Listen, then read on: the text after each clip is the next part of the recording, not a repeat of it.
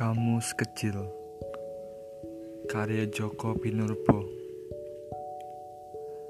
Saya dibesarkan oleh bahasa Indonesia yang pintar dan lucu, walau kadang rumit dan membingungkan.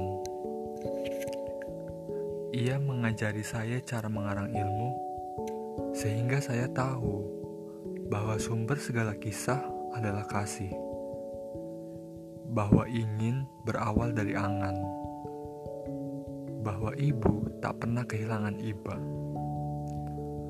bahwa segala yang baik akan berbiak, bahwa orang ramah tidak mudah marah, bahwa untuk menjadi gagah kau harus menjadi gigih, bahwa seorang bintang harus tahan banting, bahwa orang lebih takut kepada hantu ketimbang kepada Tuhan,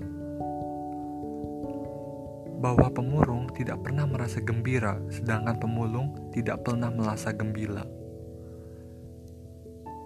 bahwa orang putus asa suka memanggil asu, bahwa lidah memang pandai berdalih, bahwa kelewat paham bisa berakibat hampa, bahwa amin yang terbuat dari iman menjadikan kau merasa aman. Bahasa Indonesiaku yang gundah membawaku ke sebuah paragraf yang merindukan bau tubuhmu. Malam merangkai kita menjadi kalimat majemuk yang hangat, di mana kau induk kalimat dan aku anak kalimat. Ketika induk kalimat bilang pulang, anak kalimat paham bahwa pulang adalah masuk ke dalam palung, ruang penuh raung, segala kenang tertidur di dalam kening.